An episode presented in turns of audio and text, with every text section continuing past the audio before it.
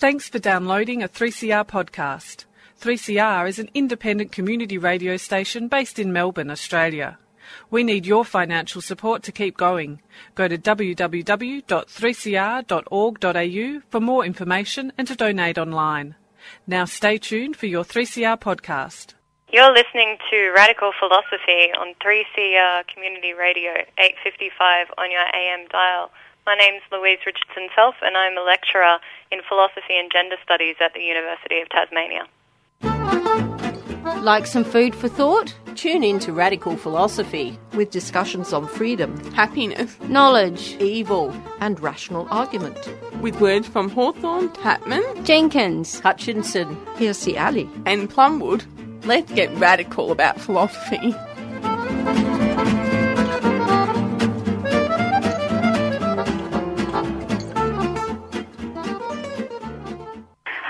I'm Jackie Broad. I'm an ARC Future Fellow at Monash University, Melbourne, and I'm listening to Radical Philosophy on Radio 3CR. You're listening to Radical Philosophy, and I'm your host, Beth Matthews. Today we have an interview with Professor Jane Caputi, and she's going to be speaking about a fairly close friend of hers, Mary Daly. Mary Daly was born on the 16th of October 1928 and was an American radical feminist philosopher, academic, and theologian. Daly, who described herself as a radical lesbian feminist, taught at Boston College for 33 years. Daly retired in 1999 after violating university policy by refusing to allow male students in her advanced women's studies classes. She allowed male students in her introductory class and privately tutored those who wanted to take advanced classes. And I'm speaking to Professor Jane Caputi. Welcome to the program, Jane. Thank you happy to be here. Now, the first two books that Mary Daly wrote were The Church and the Second Sex and Beyond God the Father Towards a Philosophy of Women's Liberation. How did hmm. her view of theology change after she'd written these books? Well, they re- it really changed after she wrote The Church and the Second Sex.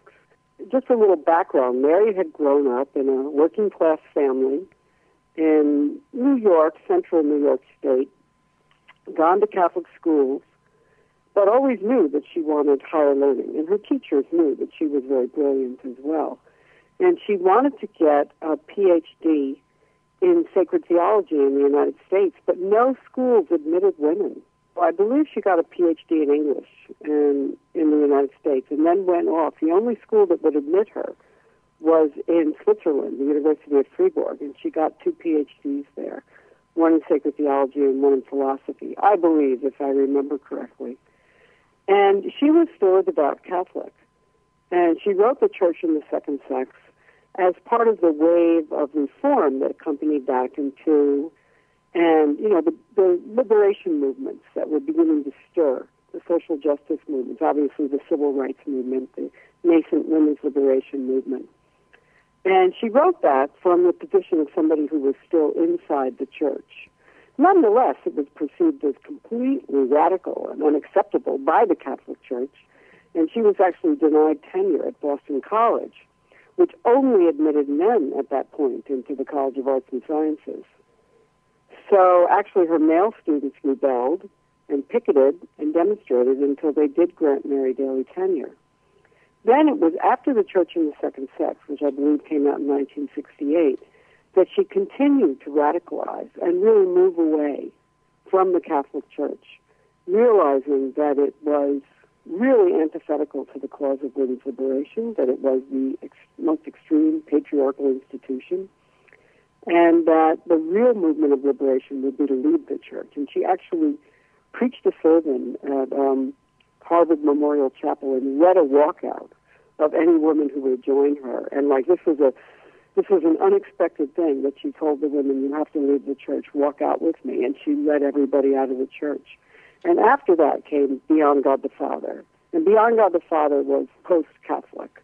She was no longer identifying as a Catholic. And she, Beyond God the Father, many people consider to be her most philosophical work, where she explores the concept of the divine as what you call being, and really rendering it as a verb, not as a noun and exploring all the dimensions of being and how patriarchal religion has been all about squashing the being of women, but how breaking free of all of that, exorcising that from the self and from the world is the step into liberation. Just some background on Mary Daly. She um she was an only child, wasn't she? And she had very yes, she two, was an only child. Yeah, she was very close to her mother, but she had two very yes. loving parents, didn't she? And a very happy childhood. Yes, she was a rebel. So as, as many rebels go, you know, she'd get into trouble. But uh, I mean, just that kind of trouble of like, you know, she would question everything. Um, nothing really serious trouble, but uh, but yes, she was very much loved by her parents, who really nurtured her desire to learn. She would always tell me how you know, after dinner, she would make a half-hearted attempt to help her mother with the dishes, and her mother would say, "No, this isn't for you. You go study your books." So right away, as a small child, and Mary was a very mystical child, and certainly an adult. And I don't know if you've read Outercourse, but she talks about some of the what you'd have to think of as visionary experiences of seeing books glowing, and of hearing a clover speak to her or a hedge speak to her, who would give her you know, really, like the hedge, I think, was what the clover, I think, said continued being, and uh, but she would hear these things and know that she really had a path, she really had a purpose, and uh, it was to become a philosopher. I think she always had a great love of books as well. I remember uh, one one part she actually wrote about how the teacher told the class of students that everybody would have a new toy tomorrow. And then she asked everybody to bring in one of their old toys. And she brought in a, a wind up monkey, and which, which one boy who wouldn't have been able, his parents wouldn't have been able to afford such a lavish toy. He ended up getting her wind up monkey, but she uh, took two oddly shaped books home, and she was she was very very pleased with the books. And I think a lot of children, especially at that age, would have would have been happy to sort of pass the books on and, and get a toy instead. Right. Definitely not Mary. Books were magical to her and always calling to her.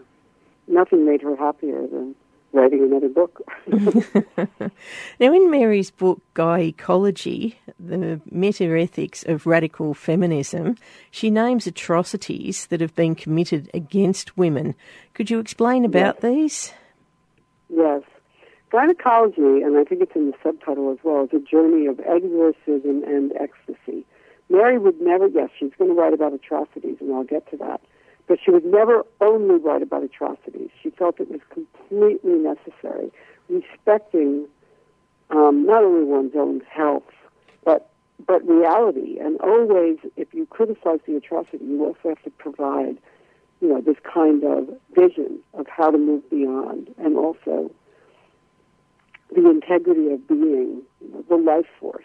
So she was always about that, not only exorcism, which was naming the atrocities, naming them so that you would be able to combat them, resist them, you know, halt, stop them, and then but also the path toward ecstasy, which was in this journey of discovering and naming oneself, claiming self-definition of oneself, and really encountering the world on its own terms of being. You know, the world not as a dead object to be controlled or dominated, but the world as filled with what she calls in a later book pure lust, the life force you know, this glorious green unfolding of life. But she does see patriarchy as basically the essential religion of the of the planet and its essential message being necrophilia, by which she meant just the antithesis of life, not even natural death, you know, which is part of the life cycle, but necrophilia is love of things being fixed, being objectified, never moving, um, being objects to be controlled, and that patriarchal cultures tend to turn that everything. But they also act out their love of violence and death through these kinds of atrocities against women. And at this point in women's liberation, she was doing what seemed to be a very bold and good move, which was naming patriarchy as a universal force and showing that the European witch burnings, Chinese foot binding, Indian sati were were some of the atrocities. African, but what's now mostly called genital cutting, what can be called also genital mutilation. And she tried, she showed, and she named a syndrome that there were all these atrocities, and they all showed that patriarchy was this planetary phenomenon that similarly abused women in these ways. Um, of course, in some ways, that was very valuable, but it was also criticized, and all of us associated with Mary learned a lot by this. That you know how difficult it was to write about other cultures from the outside, that this is a colonialist, imperialist world, and that Western cultures have often defined other cultures as backwards or savage, and that feminists can somehow project all that kind of atrocity or violence onto other cultures, feminists in the West, and not look as much at their own culture. You know, Mary. So a lot was learned during that, but the atrocities, especially her analysis of the European witch craze, remains very powerful. And also the practices of American gynecology. Uh, that she also, so she did analyze her own culture, but she did certainly get some criticism for some of the not as well informed as they might have been ways that she talked about other cultures. I suppose we all we all have the right to make moral judgments, don't we? We don't have to be part of that culture to actually criticise it. And I, I think myself yes. that there is a universal right and wrong, isn't there? Yes, but you know that that is debated. I mean, if you talk to another philosopher, Martha Nussbaum, who certainly argues for a universal standard of human rights, but some would. But it wasn't so much that that Mary had made a moral judgment, but that she had not looked at, she had only looked at the women from these other cultures as victims and didn't look at like the way that women in those cultures also resisted, how they defined their own lives, how they were not, you know, that like places like Africa did not have the same type of patriarchal cultures, and maybe not all of the cultures were patriarchal, and that many patriarchal modes of being had been imposed on them through Western colonization. And so, you know, it was really just sort of opening up those decolonial studies that, you know, many of us as white feminists were not doing at that time. So, you know, Mary, Mary, you know, did this and then was criticized for it, but everybody learned from it. And I still teach gynecology. I think there's a great, I mean, I think it is a brilliant work of genius. And uh, much of it, you know, so you teach it and you say, well, this is what we learned at that time. I mean, another philosopher, Linda Alcoff, says, out of error comes, you know, we all make errors or we all don't see the whole picture at a certain point. But out of, when we do those kind of things, they always yield to new knowledge.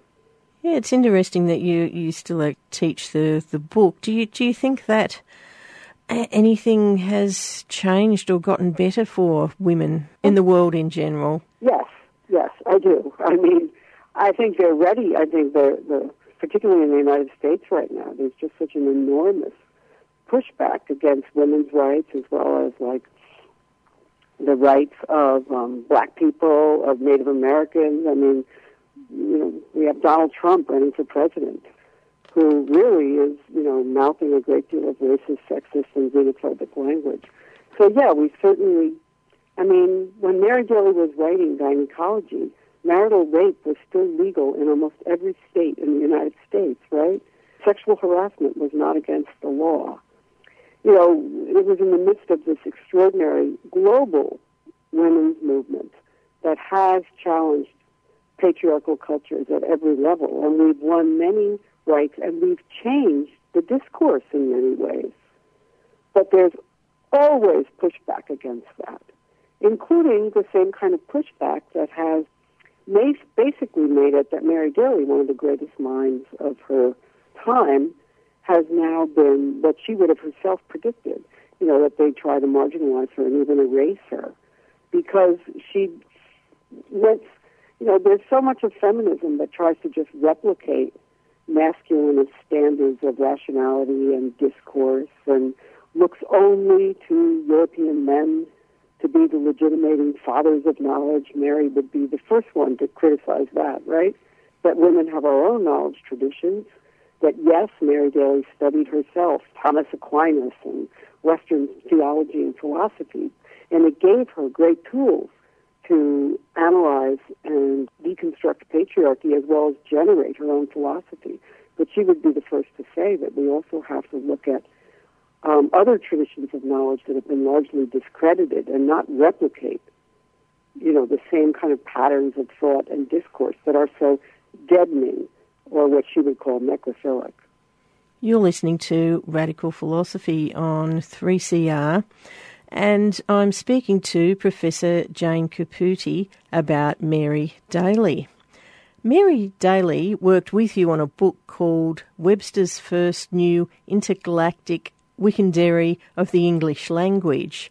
So, what was That's this right. book? What was this book about, and how did you come to write it with Mary? Mary is know, Irish American and extremely identified with her Irish heritage, and even told me that one of her ancestors were was a bard, and a bard, of course, is a very celebrated figure in an oral tradition, and the bard is the poet, the the speaker whose words really are filled with power, even what many cultures consider almost a magical power to make things happen, who can put people into a different state of consciousness by the power of their words. And Mary Daly had that power. There's no question about it. That's why you can say that you were inspired by gynecology, especially sometimes when you read it out loud. She made up new words. She invented whole new ways of seeing the world. I mean, that's very much the, the power in gynecology in every book after that um, that departs from traditional kind of modes of argumentation, etc., which she was very good at. But she went into this creation of new language, going back into the ancient underpinnings of time and space to discover words, myths, goddesses who could bring that kind of power into the present and inspire women. Powers like the Medusa, the Hag, the Crone, the Amazon, and she would work all this into her into her you know, writing. And she would make up words all the time. Gyne ecology. She put a slash through the gyne, which means women, and ecology, and then turned it away from this medical profession that has obviously helped women and you know, we need doctors in medicine, but had also historically harmed women as well with um, mutilating operations on women that were unnecessary, you know, different kind of experimentations of drugs, etc. Or just teaching, you know, being the experts on women's bodies, and women were not allowed any knowledge of their bodies. So anyway, Mary made up all these words, and she would just sort of hear them. Or sometimes we would engage in, when I was working with her, I was a student at Boston College, an undergraduate, and you know, she liked the way I thought, and she hired me to be her research assistant on gynecology, which also meant that I would go over there. We would both stay up really late. I would go over there, and we'd work until 3 o'clock in the morning, and she'd read aloud to me what she had written that day. And we would discuss it, and, you know, I would give her feedback or offer some ideas, and we would hunt through the dictionary. And it was always seen as sort of a mystical venture, like what word led to what word led to what word. So Mary and I worked together well on these words, and then the idea came to her to do, she made up the idea of a Wickedary, a dictionary for wicked women, in uh, her 1984 book, Pure Lust. And she called me up and said, why don't we actually put the Wickedary into being? And invited me to come to Boston and work on it with her. So the Wickedary is a compendium that really encapsulated a great deal of her thought. It includes all of her new words as well as some very germinative essays about the power of words and her method in conjuring new realities by the conjuring of new symbols, myths, and words. Right. I particularly like the graphics as well.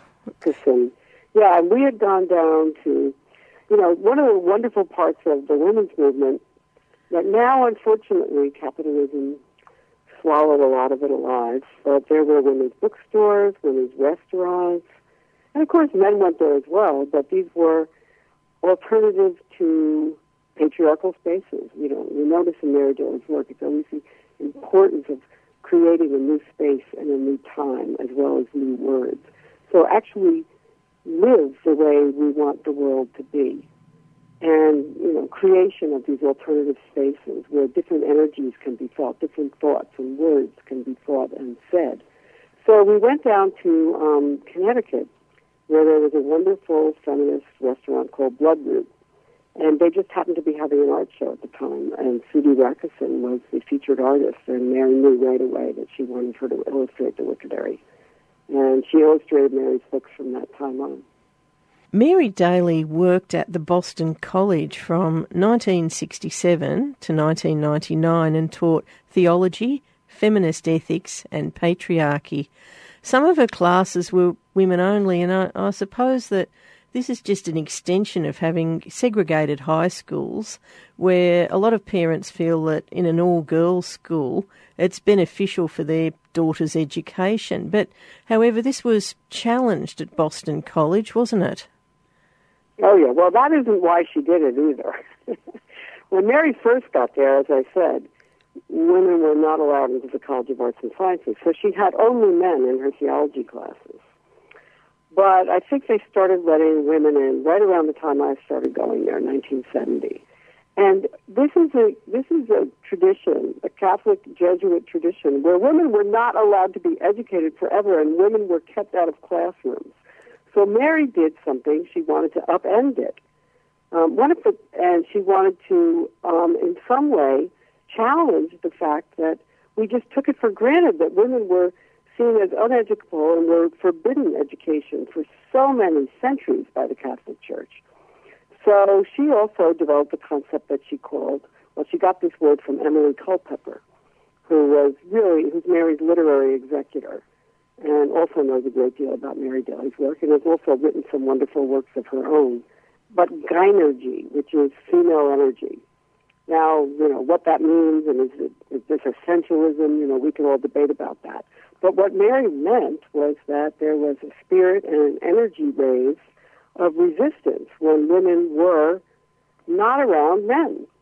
And sometimes it's because that women have been so conditioned to take care of men. So if you were in a class that was discussing men's abuse of women, the men would all say, but I don't do that. Or all of them would say, oh, we know it's not you. And they would all take care of the men and make sure their feelings weren't being hurt. And, you know, think about how that diverted women's learning as well as original thought. So Mary, Mary, and certainly this is part of many radical movements, demanded a kind of separatism where you would have certain spaces where there would be only women, and she wanted her classrooms to be those kinds of spaces, not only to prevent, you know, this whole syndrome of people falling into their gender roles and women taking care of the men, but also to see what would happen, almost as a kind of ritual space when you had only women present. And I took all those classes, and they were extraordinary. Sometimes so many women came from all over the city of Boston to sit in, because Mary was recognized as a great teacher as well as a great philosopher. And when men wanted to take her classes, Mary offered them a directed independent study. You know, she met with them and said, look, I'd really like to try this, having just women in my classes. I mean, she probably was a little more firm. There was nothing subtle about Mary but she said, take the independent study. And some of them just went away, and others of them took the independent study and profited greatly from it because I knew some of them who took the directed independent study with her. But she did create these all-female spaces, and it was it had nothing to do with continuing the pattern of segregating women. It had to do with defying the long-standing pattern that women were left out of education. Education was seen as only for men, and the creation of feminist space. And I've been speaking to Professor Jane Caputi about Mary Daly. You're listening to Radical Philosophy at 8:55 a.m. This is Susan Wolf from the University of North Carolina. I'm Melanie Rosen, and I like to listen to Radical Philosophy on 3CR Community Radio, and that's 8:55 on your AM band. Women have had the power of naming stolen from us. Mary Daly Hope you've enjoyed the interview today and you've been given plenty of food for thought.